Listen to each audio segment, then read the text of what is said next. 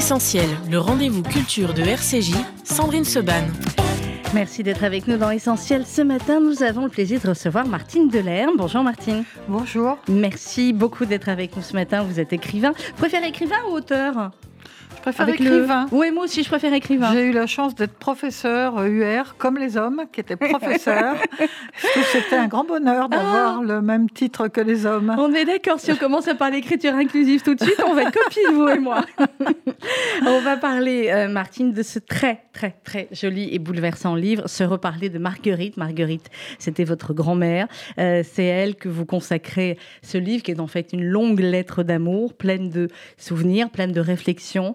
Euh, pleine d'amour, tout simplement. Vous êtes donc écrivain, euh, illustratrice également. Il y a un, autre album pour la jeunesse qui vient de sortir, dont vous nous parlerez euh, peut-être tout à l'heure également. Mais tout d'abord, cette émission, ce magazine culturel s'appelle Essentiel.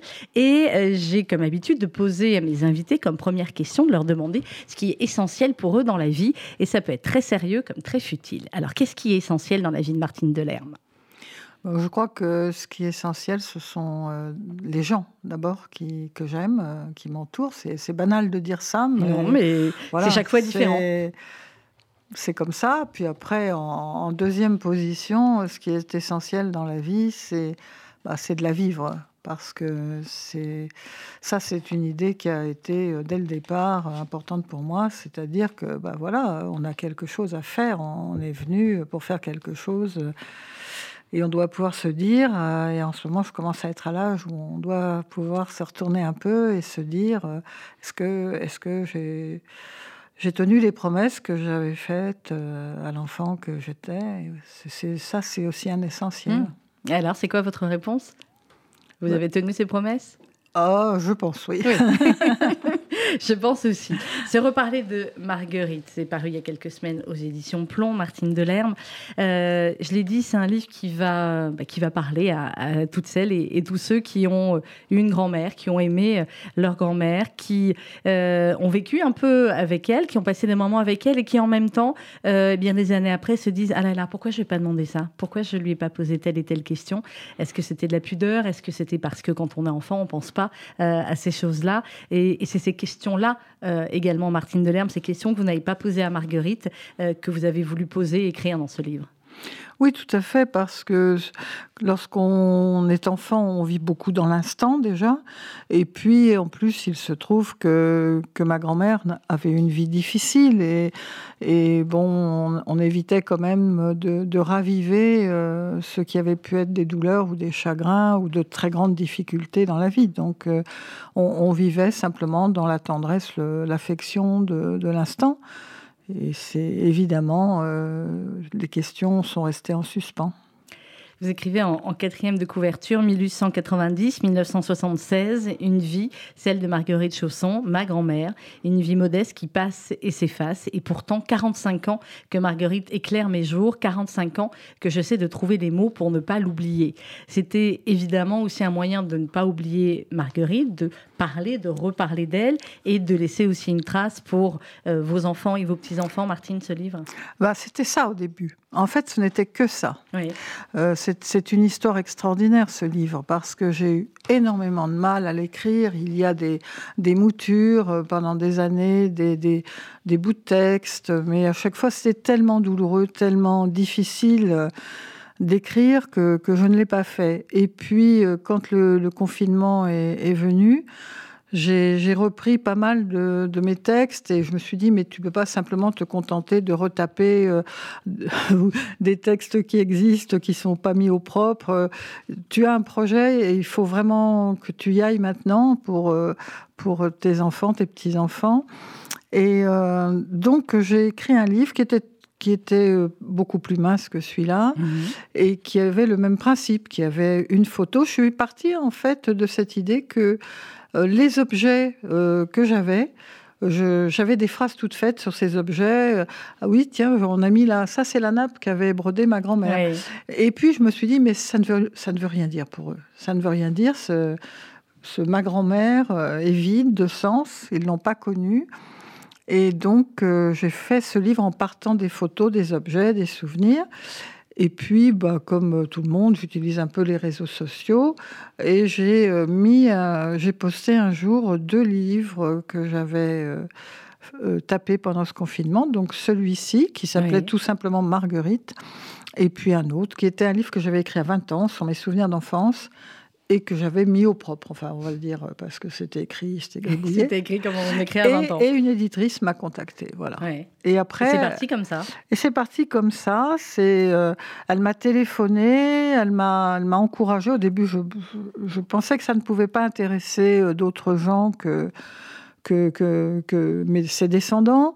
Et puis, euh, donc, elle m'a dit, mais il faut que vous aussi, que vous parliez de, votre chemin avec elle, enfin, de la réflexion sur ce livre. Donc, j'ai enrichi de tous les, les, passages sur le souvenir, les mhm. passages sur le lien, qui, qui n'étaient pas au départ. Au départ, c'était juste euh, des portraits d'elle et des portraits d'instant. Et elle m'a vraiment encouragée à faire ça. C'est quelqu'un d'exceptionnel, cette femme. Et, euh, et, au bout de deux, trois coups de téléphone, elle m'envoie un mail. Je vois le, le mail zébrer l'écran de l'ordinateur et je vois juste l'objet du mail. Et l'objet du mail, c'était se reparler de Marguerite. Et et je me dis, non, mais c'est le titre du livre, parce qu'on n'arrêtait pas de se parler d'elle. Et euh, elle, elle, je ne savais pas encore que le livre serait édité, puisqu'il fallait qu'elle le présente. Euh, voilà. Donc. Euh, donc c'est parti aussi des photos. Et le livre est en fait conçu par des chapitres extrêmement euh, courts à chaque fois, euh, avec des, euh, des, intitulés où vous lui parlez la plupart du, du, temps, et des photos, soit des photos d'elle, soit des photos d'objets, soit effectivement des, des photos de, des objets, mais aujourd'hui, tels que vous avez pu les, les, garder ou les refaire parfois, quand c'est une mmh. armoire qui fait les repeindre, etc. et le livre commence avec Tu n'as pas connu, et, et tout ce qu'elle n'a pas connu. Euh, effectivement votre vie euh, d'ensuite, euh, vos enfants, Vincent, le fameux Vincent Delerme, et les petits-enfants, les enfants de Vincent, les enfants de votre fils, et dit tu les aurais aimés, tu n'as pas connu mes livres, etc. Tu n'as pas connu les livres de Philippe, ton affectueux complice, un peu amoureux de la vieille dame de 80 ans que tu étais alors, toi qui aimais tant lire, tu les aurais aimés, je pense. Est-ce qu'elle aurait aimé ce livre, le vôtre, Marguerite, pas celui de Philippe? Ah, Ça, c'est vraiment une question que je me suis posée. Je pense qu'elle aurait été très, très gênée. Alors, bah oui, que modeste. mais je pense que dans le fond, elle aurait été, elle aurait beaucoup pleuré, elle aurait été très touchée. Très touchée parce que le livre est évidemment éminemment bouleversant. Euh, il est, euh, vous parlez de votre grand-mère, mais c'est en cela qu'il est profondément universel, euh, Martine Delerme, parce qu'il va nous parler à toutes, parce qu'on a tous ces, ces souvenirs associés à nos grands-parents et à nos grands-mères, peut-être encore en plus particulièrement quand on est une, quand on est une femme, euh, et ces objets. Alors il y a ce fauteuil club, finalement. Il est toujours chez vous, le fauteuil club? Bien sûr, bien sûr. et alors il est revenu, ce fauteuil club, il est, il est revenu donc euh, il y a fort longtemps euh, en Normandie, de, Paris à la Normandie, bien après le décès de ma grand-mère. Mon père l'avait gardé, puis nous on l'a ramené. Et à cette époque-là, il n'y avait pas de, de ceinture de sécurité dans les voitures. Et donc on a réussi à bourrer le, le fauteuil club à l'arrière de la voiture, ce qui fait que Vincent a fait le trajet dans un fauteuil club. C'était l'invention du siège bébé, en fait. avant euh, avant l'heure. Alors, il y a ces objets que, que vous avez conservés, Martine Delerme, il y a le fauteuil club, il y a le pichet. Bon, de vous à moi, il n'est pas beau ce pichet. Il était très inquiétant. C'était un pichet. J'ai toujours pensé euh, qu'elle l'avait gagné. Euh, elle travaillait comme ouvreuse à la Cigale sur le boulevard Rochechouart. Et il y, a, il y, avait beaucoup de, de, foires, de fêtes foraines sur le boulevard Rochechouart. À l'époque, oui. Ouais. Et j'ai toujours pensé qu'elle l'avait gagné à une, à une loterie. C'est tout à fait ce qu'on gagnait. C'est une barbotine. Euh, qui ça aujourd'hui, ça se vend à prix d'or chez les antiquaires, mais c'était des objets simples et ça représentait euh, un soldat coréen euh, qu'un ours russe tuait. Quoi. Oui, donc complètement invraisemblable. Et c'était, oui, pour des enfants, c'était très très angoissant. Il n'y avait que ce pichet. Bon.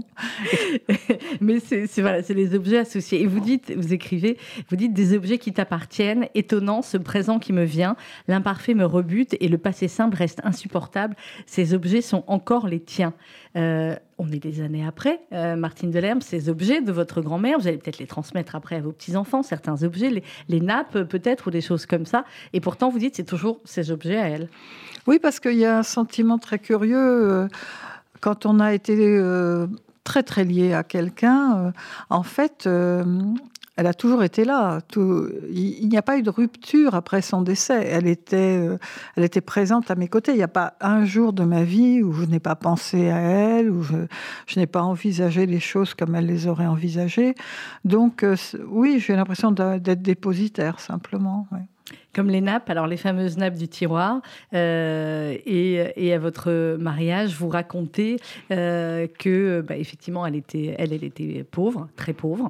Euh, vous vous racontez aussi un peu plus tard, et on en reparlera, ces moments où, en tant qu'ouvreuse, bah, c'était extrêmement difficile et que pour élever ensuite son fils seul, puisque son, son mari l'avait quitté, ça a été très, très compliqué. Et que le café au lait du soir, bah, c'était pas juste parce qu'elle aimait le café au lait, hein, c'est parce qu'il n'y avait pas quoi c'est ce qu'elle faisait croire. C'est ce qu'elle faisait croire. Voilà. C'est l'élégance de, euh, des gens qui n'ont pas beaucoup, mais qui ont mmh. tellement euh, en même temps. Et ces nappes, alors, qu'elle brodait. Et euh, dans chaque petit point, c'est un amour incroyable.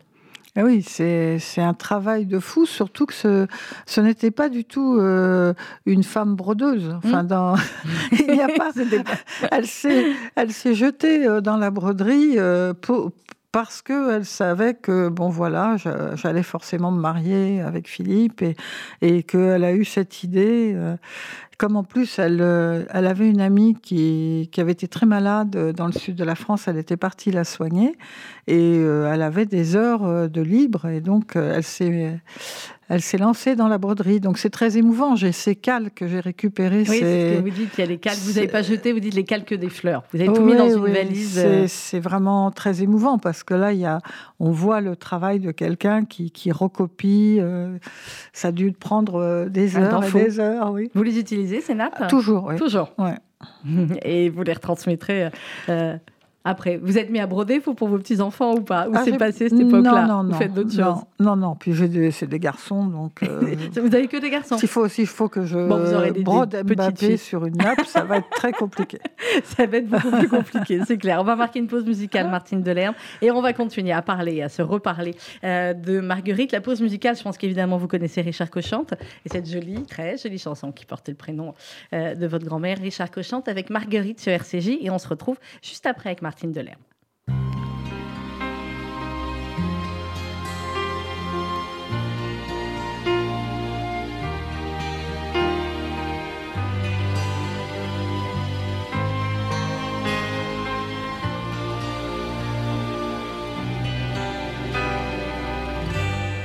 Surtout, ne m'en voulez pas trop. Si ce soir je rentre chez moi j'ai tellement de choses à faire avant que le jour se lève. Et pendant qu'elle dormira, moi, je lui construirai des rêves pour que plus jamais au réveil, elle ne se lève les yeux en pleurs et pour que cette longue nuit ne soit plus jamais noire et profonde, je demanderai à la lune de remplir le ciel tout entier. Et pour que je puisse encore la voir, me sourire comme avant, je demanderai soleil de brûler, même en plein hiver. Et pour qu'elle puisse encore chanter les chansons de notre bohème, je construirai un silence plus grand que ceux des cathédrales. J'irai réveiller les amants, je parlerai des heures entières. Je sais qu'ils me suivront tant que nous resterons amants. Alors on se promènera, tous ensemble on dansera. D'incroyables sarabandes et elle oubliera sa peine. Et pour que la ville danse, et pour que la ville chante, on inventera des couleurs, ses larmes. Nous irons dans les campagnes pour cueillir les fleurs des champs, pour faire un grand lit blanc où l'on s'aime tendrement, et puis nous irons au fond du ciel pour lui choisir une étoile, parce que Marguerite est bonne, parce que Marguerite est belle. Parce que Marguerite est vraie, parce que Marguerite est douce, parce que Marguerite m'aime. Moi, je ne vis que pour elle. Quelle jolie chanson de Richard Cochante, Marguerite. On parle d'une autre Marguerite ce matin, celle euh, du livre de Martine Delerme, Se reparler de Marguerite, c'est aux éditions euh, Plomb. Euh, alors Martine Delerme, on, parlait dans la première partie d'émission des, des objets de votre grand-mère que vous aviez ensuite récupérés. On va parler maintenant du 7 rue de Suez.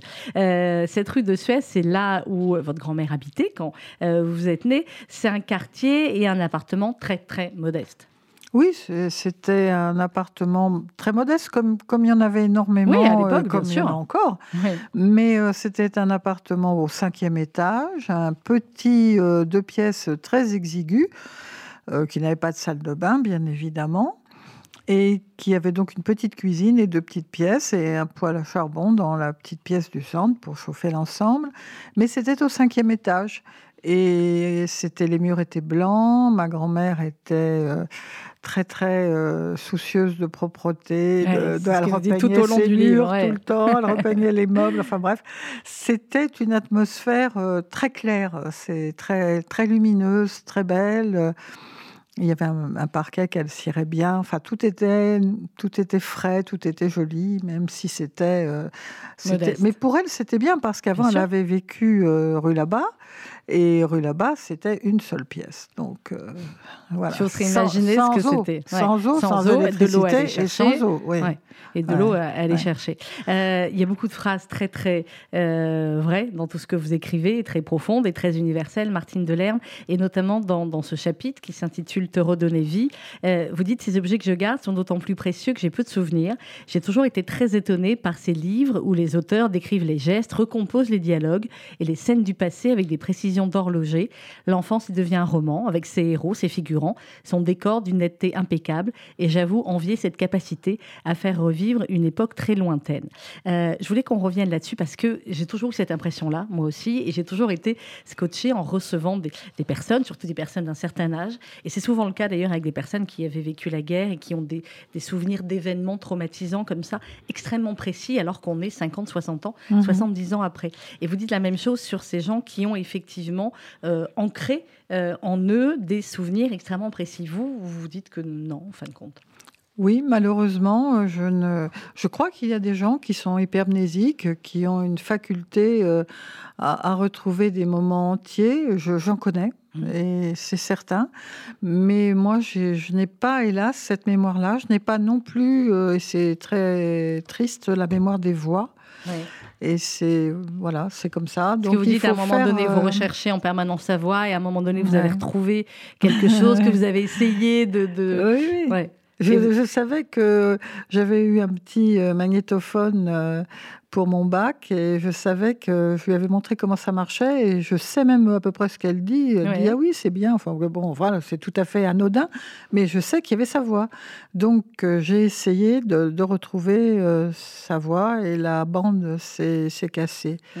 Et j'ai après j'ai essayé de tout nettoyer. J'ai passé une journée entière et en fait le, magnétophone ne marche plus. Donc euh, bon amenez-la nous. On peut peut-être faire quelque ah, chose si vous l'avez encore. Alors vraiment on on en serait heureux. Hein. Euh, c'est clair, ça peut se, tout peut, peut se retrouver. Alors, il y a, il y a les descriptions de, de, de votre enfance, évidemment, et il y a euh, la coquetterie aussi de, euh, de Marguerite. Alors, il y a les robes qu'elle portait, il y a la coiffure. il va revenir parce que c'est à la fois extrêmement drôle et, touchant, ces histoires de coiffure. Comme elle n'avait pas beaucoup de moyens, mais qu'elle voulait être tout le temps bien coiffée, elle allait dans les écoles de coiffure. Voilà, elle traversait tout Paris. Elle avait une petite voisine qui faisait, qui, qui apprenait la coiffure, donc qui lui avait donné l'astuce et elle traversait tout Paris pour euh, se faire coiffer. Et donc, euh, le résultat, c'était que comme c'était des petites apprenties qui, qui faisaient la mise en pli et qu'elle avait les cheveux blancs, parfois c'était très bien, parfois c'était un peu plus mauve. Euh, bon, ça, dépendait des fois, mais elle était, mais elle était toujours quand même ah très élégante. Elle, elle, était bah, parfaite en permanence. Elle disait ce sera mieux euh, la, prochaine, fois. voilà. Elle est née en 1890. Euh, elle a disparu en 1976. Euh, vous dites que elle a finalement évidemment traversé le, siècle et que elle a traversé aussi toutes les nouveautés pour pour les femmes et pour les hommes, mais plus particulièrement pour les femmes. Et que vous dites je n'ai jamais rien vu de la modernité te choquer. Oui, c'était euh, c'était quelqu'un d'excessivement moderne, d'excessivement ouvert. Elle, elle avait tellement euh, souffert que elle était vraiment heureuse que les choses euh, aillent mieux pour pour tout le monde. Enfin, elle se elle se réjouissait de tout ce qui était nouveau, mais elle n'était pas non plus elle n'était pas forcément enthousiaste par rapport à à certaines nouveautés. Par exemple, elle n'a jamais aimé particulièrement la télévision. Mmh. Euh, euh, mes parents lui ont fait un poste et Bon, euh, elle, prétendait qu'elle qu'elle regardait, mais elle était très attachée à, à, la radio, à France Culture. Je ne sais pas si ça s'appelait France Culture, mais mmh. France Musique aussi. Et puis elle lisait. Voilà, mmh. c'était ça, c'était ses plaisirs vraiment. Alors, il y a quelque chose de, bouleversant aussi quand vous parlez de la lecture et de l'écriture. Elle n'avait pas été à l'école, enfin, elle n'avait pas été à l'école pendant de, longues années, donc, euh, donc elle faisait des fautes d'orthographe. Mmh. Et euh, vous avez retrouvé dans un, dans un petit carton, euh, vous avez retrouvé des, des, des mots comme ça, mmh. écrits. Vous êtes demandé au début ce que c'était. Au début, voilà, au début, je me... il y avait plein de petits carnets dans une boîte à gâteaux. Alors, ce petit carnet, c'était ou des recettes de cuisine ou, ou des notes de, par exemple, un nom de médicament mmh. entendu dans une émission de radio. Euh, une musique qu'elle avait beaucoup aimée, un, titre de livre à chercher à la bibliothèque. Et puis, dans un autre carnet, il y avait des mots très bizarres. Et je n'ai pas compris tout de suite ce que c'était, ces mots qui, qui n'avaient pas de sens. Et bon, évidemment, euh, en tournant les pages, petit à petit, j'ai compris, qu'elle recopiait pendant ses lectures euh, des mots difficiles pour apprendre l'orthographe, alors qu'elle avait 80 ans. Mmh. Elle, elle, voulait absolument. Euh, alors, elle écrivait bien. Elle écrivait évidemment comme elle parlait, donc un style joyeux, vivant, très bien écrit. Mais il y avait des fautes d'orthographe. Alors, de, de, temps en temps, elle me, elle me happait au passage et elle me disait corrige-moi ça parce qu'elle avait toujours cette angoisse euh, d'envoyer une lettre pleine de fautes. Euh, comme la vie l'avait conduite euh, à rencontrer des gens qui avaient plus d'éducation qu'elle, mmh. c'était pour elle psychologiquement un handicap. Mais, c'est une sacrée, sacrée élégance. Alors vous, quand vous étiez adolescente, Martine Delem, vous écriviez votre journal. je ne sais plus si ça se fait aujourd'hui. Je regarde, on a deux stagiaires en studio. Là, vous écrivez votre journal, les jeunes? Non, non, rien non plus. Ça se fait plus. Bah, il, me regarde avec un air genre qu'est-ce que ça veut dire écrire son journal? On écrit parfois son journal intime. C'est un petit journal. On raconte ce qu'on fait euh, tous les jours euh, et on est heureux de retrouver des années après ou pas, Martine finalement. C'est euh, c'est une expérience intéressante. Moi, j'étais vraiment une ado bah, basique. J'avais aucun talent littéraire spécifique. Mon journal, c'est venu après. Mon journal n'était pas en fait un objet littéraire. C'était mhm. donc des notes pour me souvenir plus tard, parce que j'avais déjà cette mémoire qui filait. Et en fait, c'est terrible parce que on parle de, personnes, mais on les a oubliées. Mhm. et, et j'ai l'impression de, lire la vie d'une adolescente, mhm. oui, qui s'appelle comme moi, mais qui je me souviens pas exactement de, de ce qu'elle raconte. Alors, euh, c'est à, propos de l'écriture du livre, Martine Delerme, c'est au moment de l'écriture du livre que vous avez voulu aussi replonger dans qui étaient les ancêtres de Marguerite, finalement, quel était votre, votre arbre généalogique Vous l'aviez fait avant Ça, c'était bien avant. Je me suis vraiment, il y a très longtemps, passionnée pour la généalogie. J'ai mmh. même écrit un livre sur mes ancêtres, non pas sur mes ancêtres, mais sur... J'étais professeur encore, donc je et il n'y avait pas Internet, donc euh, tout se faisait par courrier auprès des mairies. Je dépouillais le, courrier que j'avais reçu la veille, je dépouillais ça le matin avant de partir en classe. Je faisais mes, mes petits classements dans mes classeurs, je partais faire cours. Et le soir, je me rendais compte que j'avais tout oublié de ce que j'avais fait le matin. Ah donc, euh, je me suis dit, il faut, faut tenir un journal, là, pour le coup, de de ce que tu fais parce que c'est en train d'être inutile. Mm. Et donc j'ai écrit un livre qui est en fait un journal de généalogie. C'est là qu'est-ce que ça fait, qu'est-ce que ça change en vous quand vous vous mettez à découvrir euh, qui sont les gens qui vous ont précédé. Que tous ces gens, n'importe comment, sont des gens simples, des paysans pour la plupart ou des artisans. Qu'est-ce que ça fait? En quoi ça vous transforme? Comment vous les portez euh, sur votre dos quoi? Alors, comment ça vous a transformé? Euh, C'est terrible terrible, c'est enrichissant au possible, c'est merveilleux, quoi. Ça donne euh, vraiment du poids au jour. Euh, et j'ai écrit donc un livre qui s'appelle Ces noms qui sont les miens mmh et qui, euh, bon, qui, qui, sont la, bah, l'histoire de, ces retrouvailles avec un lieu aussi, parce que j'ai, entre autres du côté de, de ma mère, il y a un lieu, un lieu qui est vraiment le berceau, le, le cœur de, de toute de toute la famille.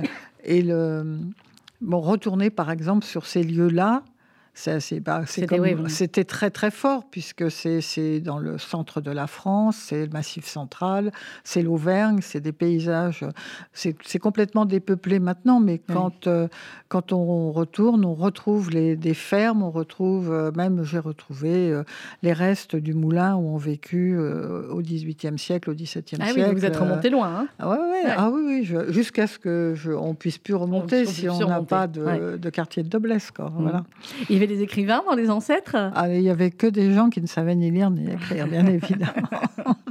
Vous voyez comme quoi. Hein. Euh, alors il y a un chapitre aussi, Martine Delem, dans Se reparler de Marguerite, euh, où vous dites c'était avant 36, avant le congé payé, en 34 ou en 35. À ce moment-là, il était encore avec euh, son mari, Jean, qui est parti en 39, c'est ça? 39 ça, ou 40. Et elle s'est retrouvée donc toute seule après pour mmh. élever son, son fils.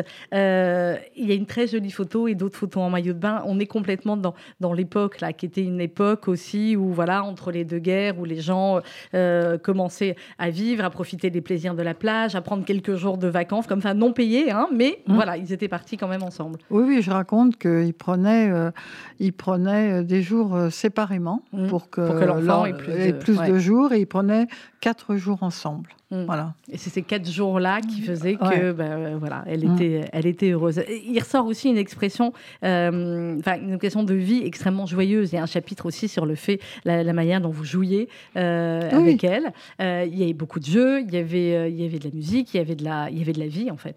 Oui, il y avait énormément de vie. Elle était, euh, elle était, elle était la vie même. Elle était euh, très joyeuse. Elle était tournée vers les autres, ce qui faisait que bon, elle ne parlait pas d'elle, mais elle, elle, apportait la joie partout où elle était. Mm. C'était assez extraordinaire. Elle, est, elle habitait pas très loin, donc elle était à la Goutte d'Or et mes, mes grands-parents maternels qui était beaucoup plus jeune qu'elle, euh, était euh, à la Goutte d'Or aussi, était euh, à ce moment-là rue Ordonnaire, et au pont Ordonnaire, exactement, c'était quand même pas très loin de chez elle, et ils étaient malades.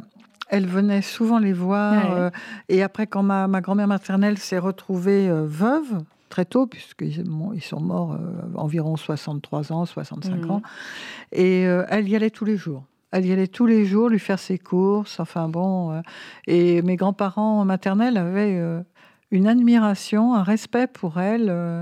Euh, C'était extraordinaire quand il disait Madame Chausson. Euh, C'était Madame tout Chausson. Dit. Et en même temps, elle était restée Madame Chausson. Il l'appelait pas Marguerite. C'était c'était autre chose. Alors la Cigale, euh, évidemment pour nous aujourd'hui c'est une salle de concert où on peut euh, souvent, très souvent, applaudir votre fils, mais c'était là aussi où votre grand-mère a travaillé comme ouvreuse. À l'époque c'était un cinéma mmh. et c'est un métier, c'est un métier pas marrant, hein, ouvreuse. Bah, c'était ouvreuse. Payée au pourboire uniquement. Oui. Et c'était déjà un progrès puisque avant elle, les ouvreuses payaient le patron pour avoir le droit de travailler. Waouh Donc après, il fallait euh, rentabiliser euh, la, ce qu'on avait donné au patron pour avoir le droit de travailler. Donc ma grand-mère était payée, n'était payée qu'au pourboire. C'est pour ça qu'elle a travaillé jusqu'à 75 ans comme ouvreuse. C'est pour ça que, votre fils, Vincent Delerme, aime autant cette salle où il y a autre chose? Parce qu'il y a joué aussi en première bah, partie. On a tous vécu dans cette salle. Mon père, évidemment, euh, son père aussi, mon grand-père y allait puisqu'elle travaillait, eux ne travaillaient pas le dimanche. Ben Donc quand c'était possible de voir le film, ils y allaient ou de voir un chanteur puisqu'il y a eu aussi une période encore euh, Et puis euh, euh, après, moi, j'y allais le, de temps en temps avec mon frère le jeudi. Quand il y avait. Il y avait quoi? Il y avait des films, il y avait des Disney, c'est ça C'était des, films un peu bêtes, euh, des, des, Robins des Bois, des, des, massistes, des histoires de pirates. C'était un cinéma un peu de, de, second niveau. Mais donc, dès qu'il y avait un film qu'elle pensait pouvoir nous convenir, euh, on, avait droit à une petite séance, un esquimau, euh, voilà. Et à l'époque, il y avait des, à la Cigale, il y avait des loges sur le côté en bas qui ont disparu pour faire plus de place de face. Et euh, elle nous installait dans une petite loge pour qu'on soit bien en sécurité, pas, pas avec les gens. Euh, on était choyés. Mmh. Et donc, euh, après, le hasard a fait que Vincent est, est celui, sans doute, des chanteurs qui a chanté le plus, chanté à, la Cigale. Alors, il était fier. Hein ah là, je pense que oui. Là, je pense que là, je pense que oui, oui. Là, je pense qu'il y a quelque chose qui reste à la cigale. Euh. Ah oui, il reste quelque chose mm. des, des, des mm. Delerme et des ancêtres de l'herbe mm. des deux côtés. Euh, vous écrivez, Martine Delerme, dans, dans ce livre, ton pourboire te servait à régler le loyer, le charbon, les chaussures, la nourriture, le médecin. Toute ta vie et celle de Pierre, donc son fils, tenait dans ce pourboire cette mince rétribution qui ne venait en supplément d'aucun salaire dû. Toi, si droite, si digne, si naturellement distinguée tu n'étais payé qu'à la main tendue. Mm. C'est terrible. Ah oui, oui. Je, n'aime pas la notion de pourboire. Non, mais je, comprends, c'est moche. quand quelqu'un vous, vous livre quelque chose, donner un pourboire, bon, je trouve ça toujours condescendant et c'est quelque chose qui, qui m'a marqué qui, à vie. Je trouve qu'on doit payer les gens et puis. Et puis voilà. Voilà. Clairement. Euh, on va marquer une autre pause musicale, euh, Martine Delerme, Yehudi Menuhin, euh, la sonate Kreutzer. Ça, c'était, c'était dans les petits cartons que vous avez retrouvés. voilà. Eh ben, on va l'écouter ah, tout de suite. J'espère que c'est la bonne. Celle-là, je vous laisse l'écouter. On se retrouve juste après avec Martine Delerme. C'est reparler de Marguerite, édition Plomb.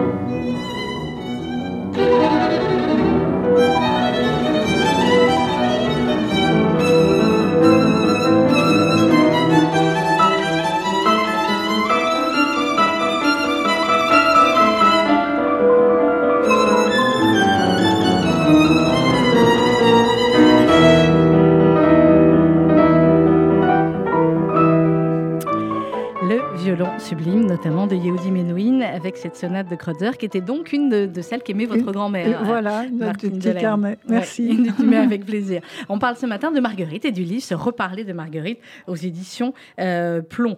Euh, vous disiez, euh, c'était quelqu'un d'extrêmement joyeux. Elle avait une expression comme ça que j'ai beaucoup aimée. On s'est bien fait rire. C'est quoi cette expression bah, ça doit être une expression peut-être un petit peu stéphanoise, euh, peut-être, je ne sais pas, mais je la trouve très très jolie cette expression. C'est on a on a besoin que de soi en fait pour être heureux, quoi. D'être avec un ami, on, on, a ri, on était léger, on, s'est bien fait rire. Hein. Et, on était bien. Vous racontez aussi dans un chapitre, et là vraiment, je voudrais que les plus jeunes, ceux qui sont en studio et les autres, nous écoutent. Écoutez bien ce qu'on va vous expliquer maintenant. Vous dites dans ce chapitre, Mémé est passé nous voir. C'est une phrase banale notée dans mon journal d'adolescence, parmi des faits ordinaires, parmi les précisions d'emploi du temps, de travail scolaire, etc. Et pourtant, ce Mémé est passé nous voir en dit beaucoup. Pourquoi? Vous reveniez de vacances. À l'époque, il n'y avait pas de téléphone. Il n'y a rien. Il n'y a, rien. Il a rien du tout. Et on rentre de vacances. On, est en voiture, évidemment.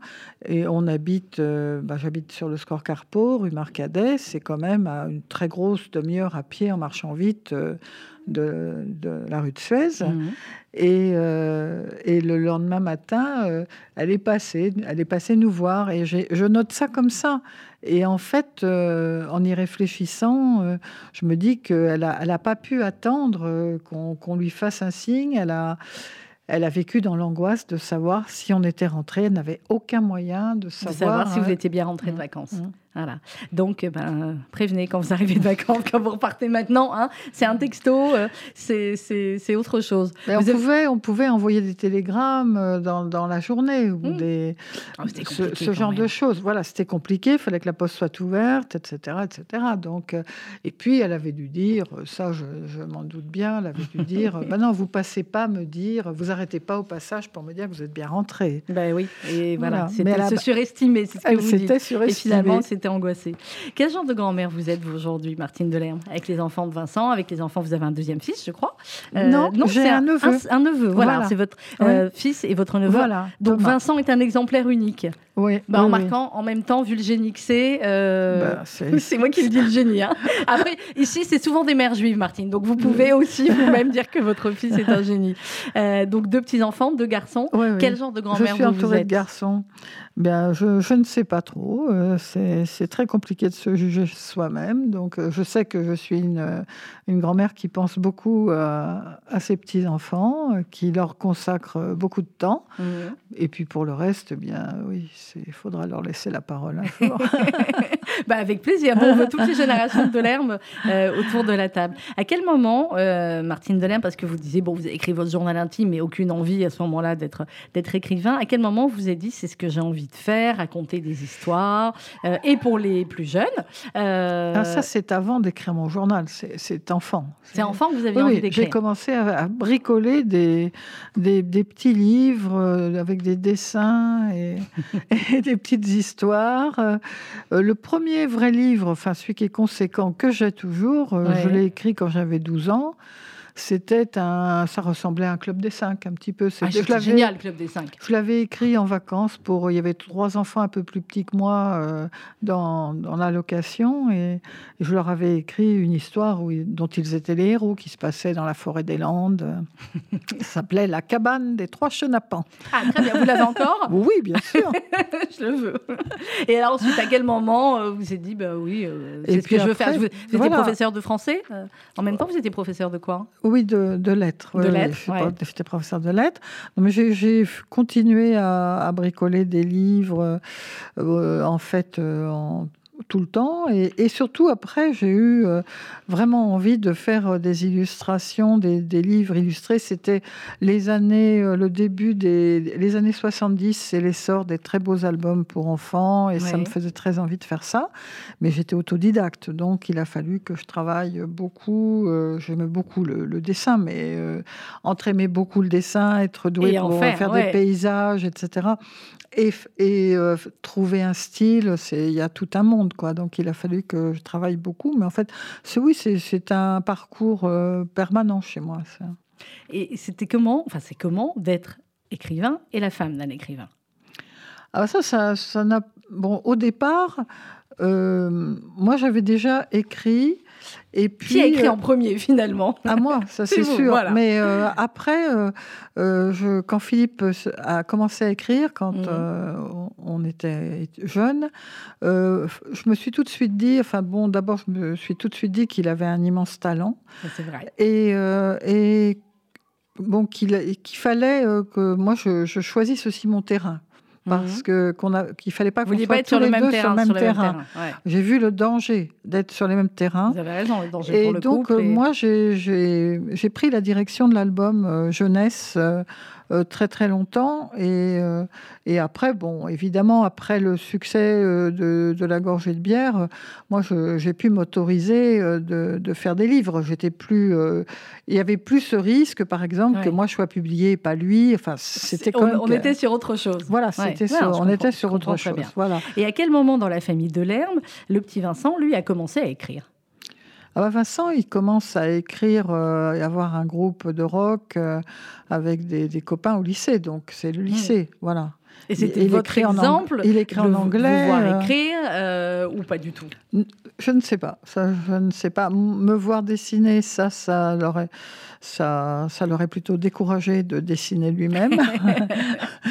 Mais quand on est petit, c'est vrai de voir quelqu'un qui dessine très bien, c'est, c'est pas, c'est pas encourageant. Non, on essayait surtout d'avoir une vie euh, complètement de prof, quoi. On avait beaucoup d'activités prof, euh, de profs hors établissement scolaire. On faisait du théâtre, moi je faisais des clubs dessin, Philippe faisait des clubs guitare. Donc ils vivaient dans cette atmosphère-là, ça c'est hein. sûr. Ils vivaient aussi dans l'atmosphère de chansons, puisqu'on était fanat de chansons. Vous écoutiez quoi à la maison?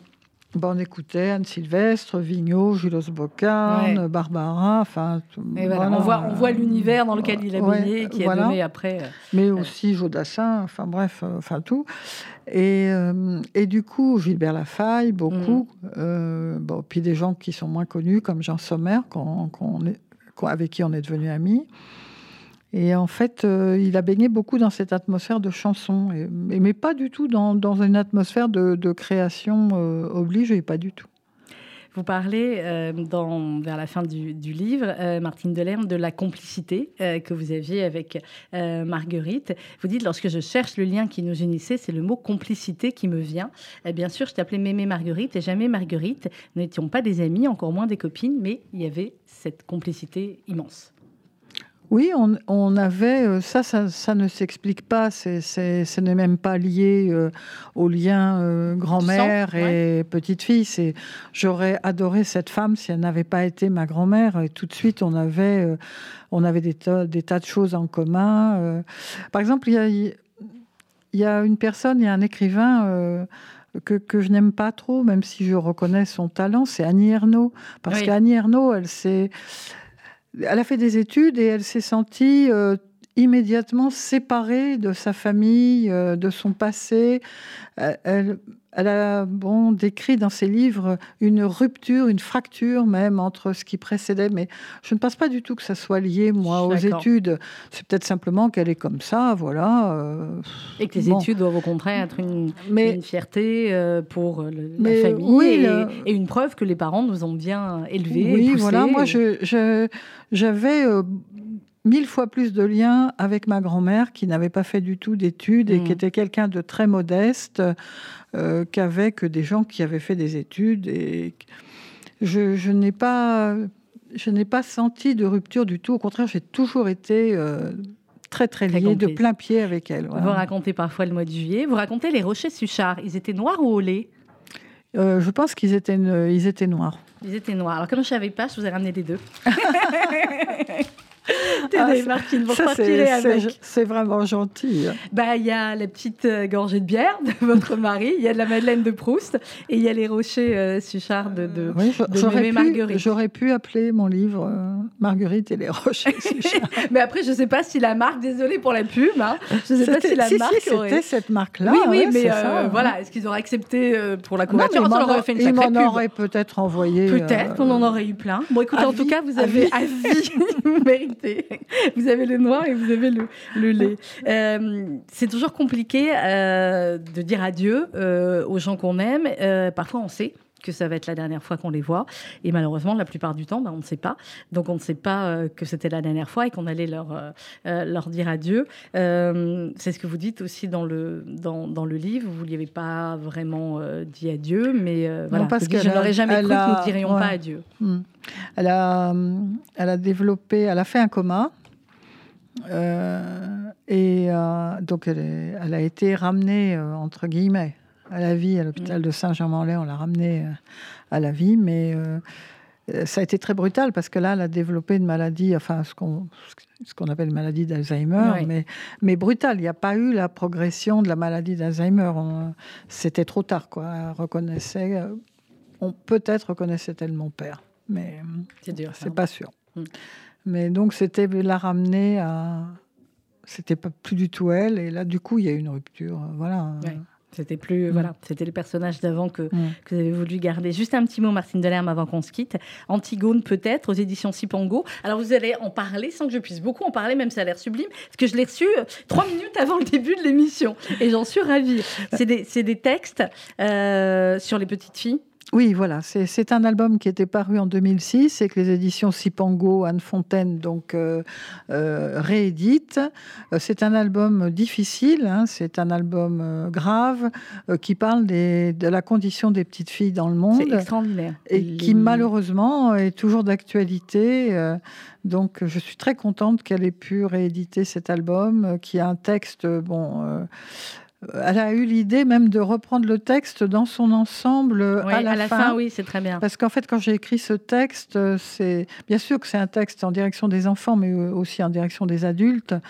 C'est un texte qui, qui, est écrit comme une mélopée, qui, qui est un texte très écrit, euh, très, enfin, très poétique. Et donc, ça peut être euh, bah, la prostitution, ça peut être l'excision, ça peut être n'importe quoi, mais c'est traité dans le, dans le livre avec, euh, avec pudeur et avec mm. poésie. ben voilà, à offrir aussi aux, enfants. Antigone peut-être, Martine Delerme aux éditions Sipango. Et là, se reparler de Marguerite. Vous allez, comme nous, tomber en amour. Je crois que c'est les, Canadiens qui disent ça, de, de, cette grand-mère incroyable aux éditions Plomb. Merci beaucoup, Martine Delerme. Ah, merci à vous. Je vous en prie. Vous donnez, Philippe connaît l'adresse du studio. Vous aussi, vous la donnez à Vincent ah ben volontiers, oui, Clairement, on serait tellement heureux de le voir. Bon, et puis comme je l'avais dit à votre mari, vous savez que votre fils a écrit une chanson pour moi, vous le saviez. Bah euh, oui, je crois. Oui, bah, forcément, les filles 1973 ont 30 ans grâce à lui et c'est éternel. À vie, grâce à Vincent, on a 30 euh, ans et, et, à vie maintenant et pour l'éternité, euh, Marguerite existe dans ce, dans ce très joli livre. Merci beaucoup Martine Delerme, bon été à vous. Eh ben, et, on se quitte avec Vincent Delerme et les filles 1973 qui ont donc 30 ans, je le confirme. Celles qui ont vu trois fois Renman, celles qui ont pleuré Balavoine, celles qui faisaient des exposés sur l'apartheid et sur le Tché, celles qui ont envoyé du riz en Éthiopie, en Somalie, celles qui disaient Tu comprends pas Les filles de 1973 ont 30 ans. La, la, la,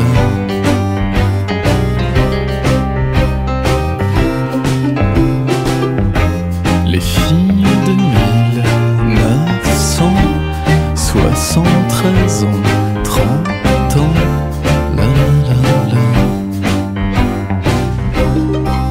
Celles qui mettaient des bandanas et des t-shirts Best Montana.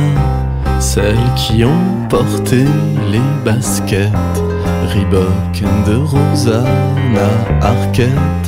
Celles qui fabriquaient des bracelets brésiliens pendant l'heure d'anglais.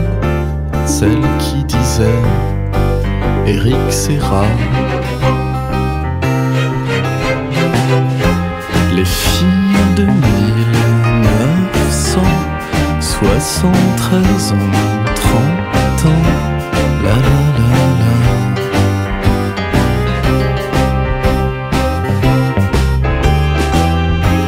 Les filles de 1973 ont